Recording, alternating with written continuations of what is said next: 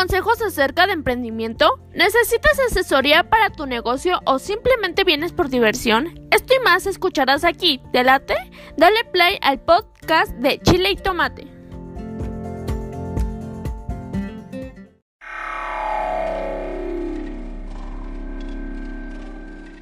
¿Quieres darte a conocer como músico o a tu banda? SR9 Music, estudio de grabación, producciones musicales, videos, distribución digital en todas las plataformas, registro de canciones y nombre artístico. Eso y más en una sola compañía. Revolución Social 122 Poniente, Colonia Tecolote, 210 3553. SR9 Music.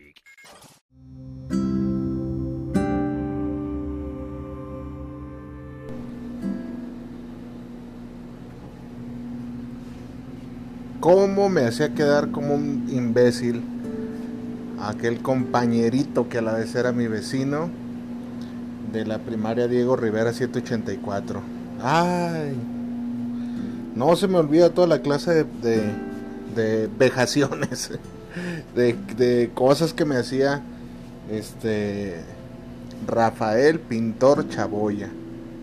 Así era su nombre, Rafael Pintor Chaboya. Yo creo que todos en algún momento de la vida hasta el, hasta el que se siente más bravo, más vivo, más tipillo, más inteligente, más lo que tú quieras, en algún momento de su vida, de su existencia, ha padecido del, de bullying, ¿no?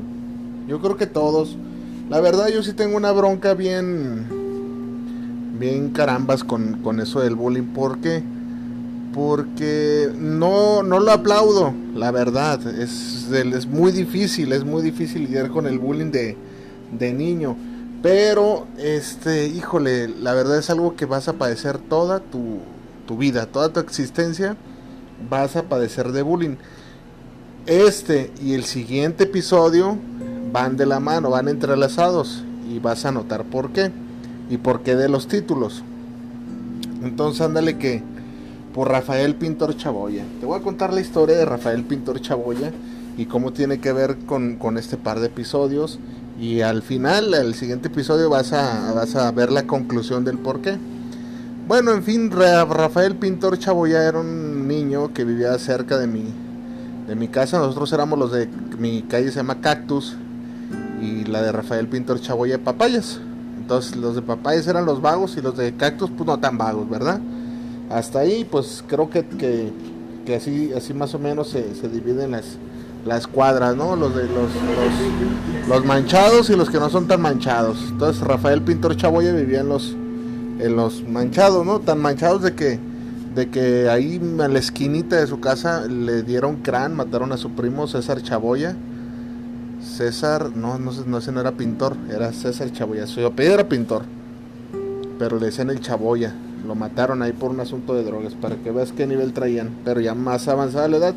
Coincidimos Rafael Pintor Chaboy y yo ah, en cuarto, en cuarto de, de primaria. Ah, qué enfadoso era. Era, no, no, ese güey era una ladilla en un testículo. Era súper, súper, súper enfadoso.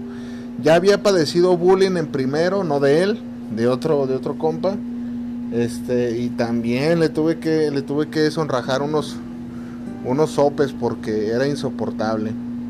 Pero vamos a hablar de Rafael Pintor Chaboya. Rafael Pintor Chaboya, iba yo con mi mochilita de, de, las de antes, que, que, te echaban todos los libros y los libros eran bien pesados, o al menos así yo lo sentía.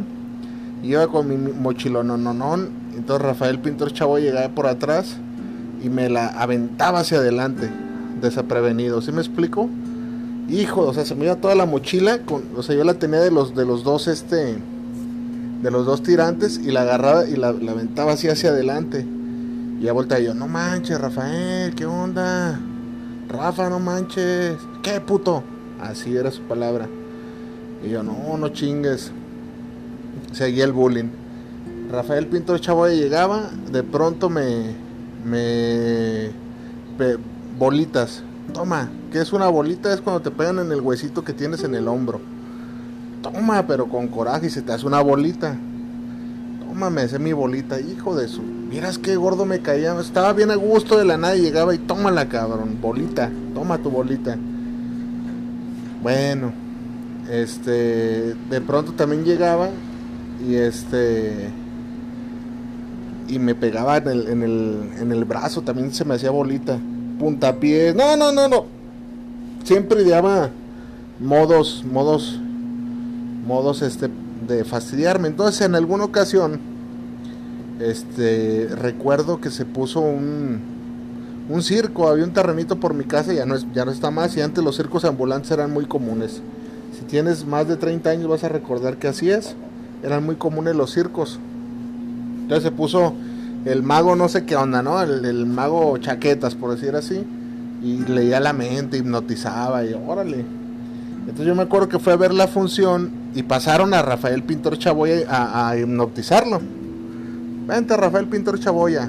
Órale, lo, hipnotizó el mago y ah, todo risa y risa y, y le hizo como gallina, le hizo como perro, ya a veces las, las tonterías esas.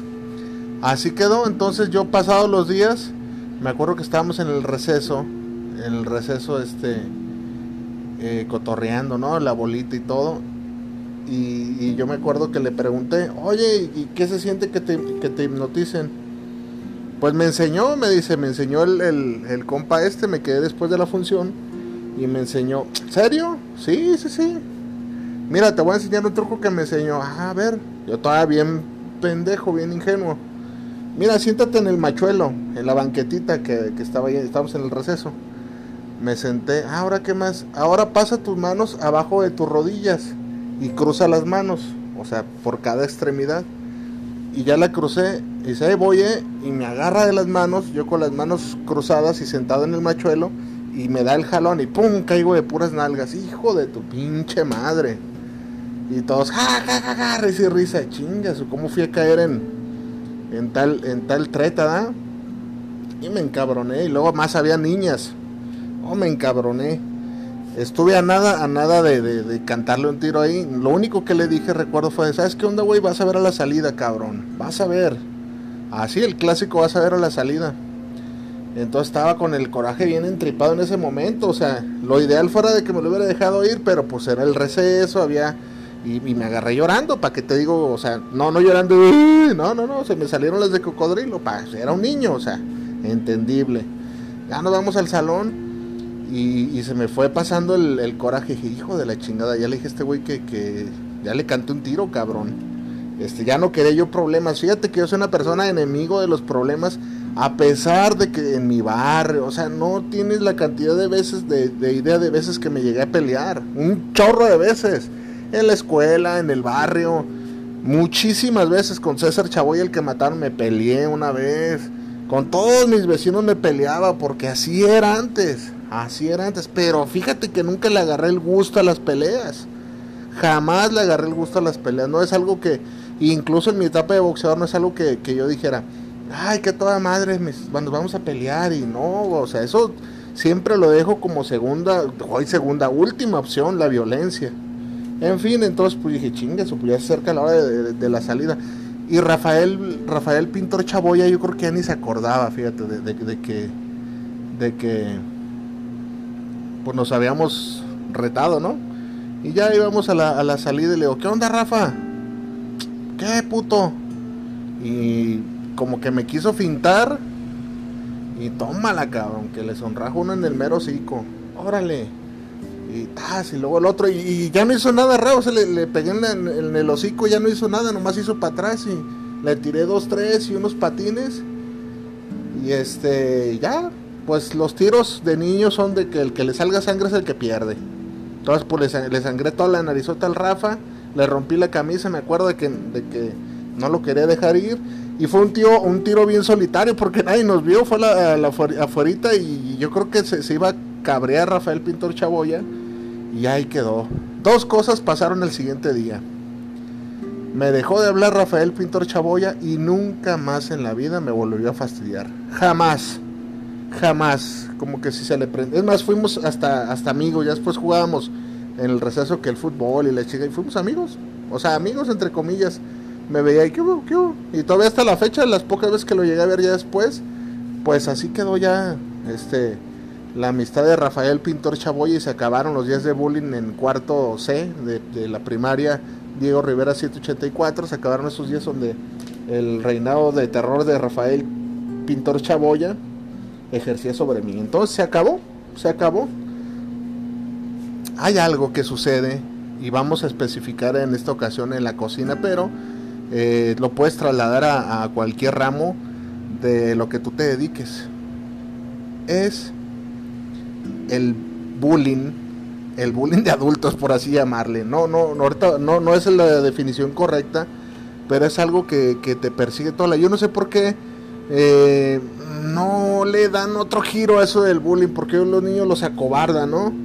Los acobardamos, o sea, no digo que se agarran a trompadas, no, pero sí, sí, evitarlo con un ya, te vamos a suspender.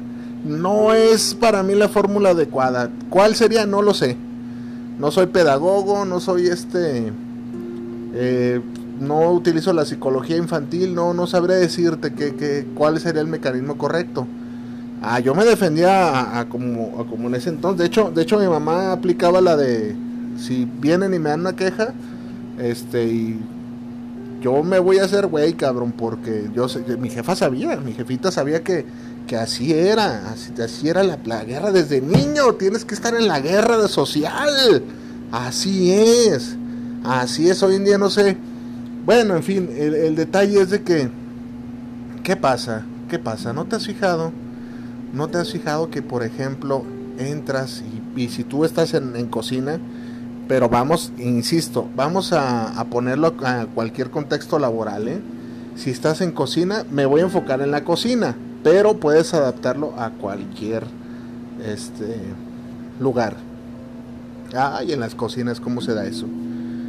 el bullying laboral. Ay, mira el cocinero. Ay, mira, mira, mira.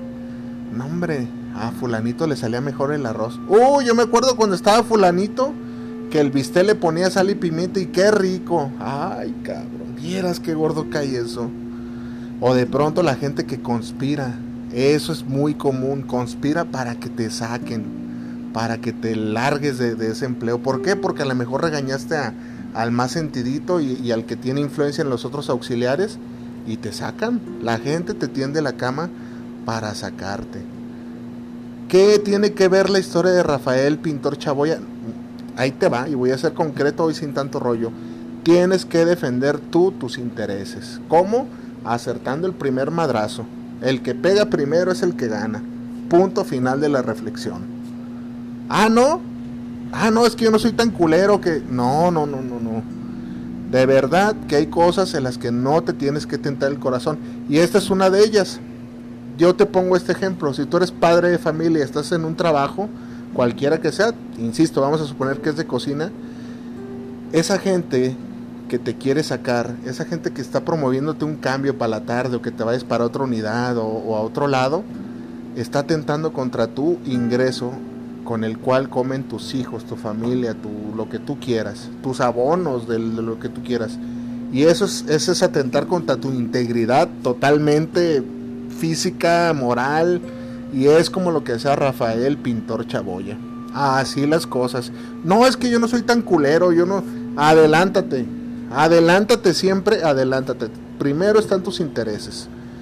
A lo mejor me contradigo un poquito este, con la psicología del mexicano, pero no te vayas por ese lado, por lo cuachalote, por lo mala onda, ¿no?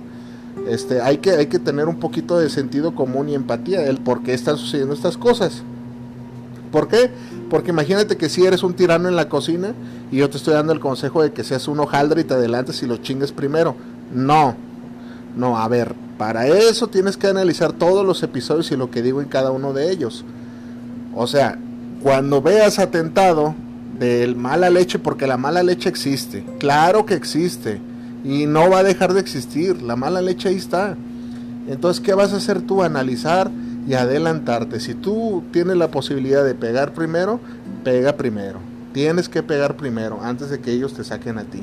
Te voy a contar el caso de una cocina donde trabajaba y llevamos todo muy bien, todo en orden, todo muy bonito y nos mandaron a un supervisor porque la persona que estaba ahí con nosotros este, se incapacitó, fue a dar a la luz por tres meses, se complicaron las cosas, X. Nunca le gustaba ir a ese supervisor, pero llegó ahí y este y había pues una nutróloga que estaba ahí. Ah, ya te he hablado de ella, Gabriela Leal. Entonces él se empezó a hallar mucho con, con Gabriel Leal, que era una mierdaza, así es, así te lo digo. Entonces empezaron a, pues a maquilar, ¿no? Sus cambios de, mira, este no me cae tan bien, este, mira, cambia esto y te ayudo en esto. Y este compa pues le empezó a corromper el poder y para acabar el cuento rápido, lo primero que quería hacer era quitar al viejo personal que me incluía a mí. Y quitar me refiero con, con perder el empleo, ¿verdad? Éramos yo y otra señora y todo, y la verdad yo sí le tendí la cama a esa persona. ¿Por qué? Porque estaba este, atentando contra mis ingresos, contra mi persona. Ah, que a lo mejor te quería quitar para, para mejorar. Pues tal vez sí. Tal vez sí, para mejorar algunos aspectos y viejos hábitos que tenemos nosotros, porque ya tenemos cinco años como, como equipo, pero no eran los, los modos, ¿no? Ahí, o sea, cuando era mala leche, era mala leche. Cuando hay otros modos, eh, ¿sabes qué onda? Eh, cambia esto, compa, porque yo, este, yo voy a estar aquí y no quiero estos hábitos. Bueno, va, va, uno dice, ¿sabes? Pero cuando empiezan a confabular a tus espaldas y empiezas a ver que puros ataques. ¿Qué, ataques, Joel? A ver, se me hace que te estás confundiendo porque en, unos episodios me dices que no seas tan culero y eh, qué ataques, por ejemplo, el día de mi descanso, eh, yo recuerdo perfectamente el primer día que iba a estar él, primer, primer día que iba a estar él, este, ya totalmente a cargo, este, em, trajo un cocinero de su, de su, de su confianza, de, de una unidad donde él estaba desde lejos, desde lejos. Lo trajo y ese cocinero después me, comentó que efectivamente, que mis sospechas eran bien infundadas, porque a él le había dicho, ¿sabes qué onda, güey? Apréndete todo de aquí porque tú vas a ser el chido, a este güey le voy a dar gas. Así. Entonces, ¿qué, hubieras hecho tú en mi lugar? Pues va como a Rafael Pintor Chaboya, le tiras el primer madrazo, ¿no? Son tus intereses primero. Yo te lo pregunto a ti, ¿qué harías tú? Ojo, cuando ya empiezas a hacer las cosas mal, hay ni cómo ayudarte. ¿Qué es hacer las cosas mal? Cuando estás en una cocina y eres un tirano, este, eres un ojete, te diriges mal al personal, robas incluso. Cosas que ya son negativas. Ahí sí, ni cómo ayudarte, hijo mío. Pero cuando tratas de, de mantener un equilibrio, el tiempo te da, y la, te da la razón y la justicia. ¿Por qué la razón y la justicia? Si ese compa se llama Gerardo, Gerardo Patiño, si Gerardo Patiño hubiera sido las cosas, hubiera hecho las cosas bien y con buenos argumentos, a mí nada me salva. Me iba porque me iba. Pero quería hacer todo bajo el agua y a sus, para su conveniencia. Quería poner ahí las cosas como él quería y, quería brincar dos, tres cosas, dejarnos sin chamba. Y en otra ocasión lo mismo, lo mismo. Empezaba yo a trabajar y me empezaron a mandar gente a capacitar, a capacitar entre comillas. Ah, órale, mm, pues una vez está bien, y luego ya después, oye, vele diciendo cómo está el servicio. Dos veces en otra semana. Y luego tres veces en otro. Oh, ya le dije a la, que estaba a cargo mío. ¿Qué onda? ¿De qué se trata? No, nada, nomás es gente que manda en otro lado. No, no, no, dime la verdad, que de qué se trata. Y ya el tiempo de insistir, ¿sabes qué onda? Pues si te quieren dar gas. ¿Y por qué no me dijiste? No, es que te quieren dar gas. Ah, ¿sabes por qué me quieren dar gas? Porque ella cometía errores. Ella, ella, esa persona cometía errores. Y la misma historia, quería traerse de su antiguo comedor gente de su confianza. Entonces, ¿qué se le hacía más fácil? Ah, mira, no me gusta este compa, decirle a los, a los meros dueños, no me gusta este compa porque hace esto y esto. Y no me hallo con él. Entonces, ¿qué hacen los dueños? A ver, mándale gente para capacitar y vámonos tronando. Pero no vamos a dejar vacío aquí. Primero manda y el que te guste lo dejamos. Y mientras, pues, ¿verdad que ahí no? O sea, ahí te tienes que adelantar. ¿Cómo es adelantarte? Dar las gracias primero. Si ya, pues ya, no, ya no hay lucha ahí, ya no hay lucha. ¿Qué, ¿Qué lucha haces? Este, yo tendría que ser un par de meses ahí de haber entrado. Ya te conté esa historia aquí, pero la vuelvo a traer aquí a, a que la escuches. Entonces sí hay que defenderse, hay que ver primero por los intereses de uno, pero hay que ser objetivo, ¿no? Si de verdad estoy, estoy fallando, ¿qué es que estés fallando? Oye, cabrón, empieza el servicio a las 7 y, llegas a las 8 y crudo, pues no. Oye, este, tienes ahí preferencias. Este, no, pues te estás acostando con, la auxiliar, compa, y, te nalgueas y te llevas ahí. Son cosas que no deben de pasar. Por eso siempre trato de darte los mejores consejos. A lo mejor hay, hay por ahí huecos que no se pueden atender, ¿no? Este, huecos que quedan ahí a la, mala interpretación, pero yo sé que tú eres inteligente y me estás entendiendo. Entonces, esa es la lección de este, de este episodio. Y a continuación vas a escuchar eh, algo similar, pero con otro contexto. Entonces siempre trata de ver por tus intereses. La gente jamás va a ver por tus intereses. Adelántate, porque la gente te va a tender la cama, ¿eh?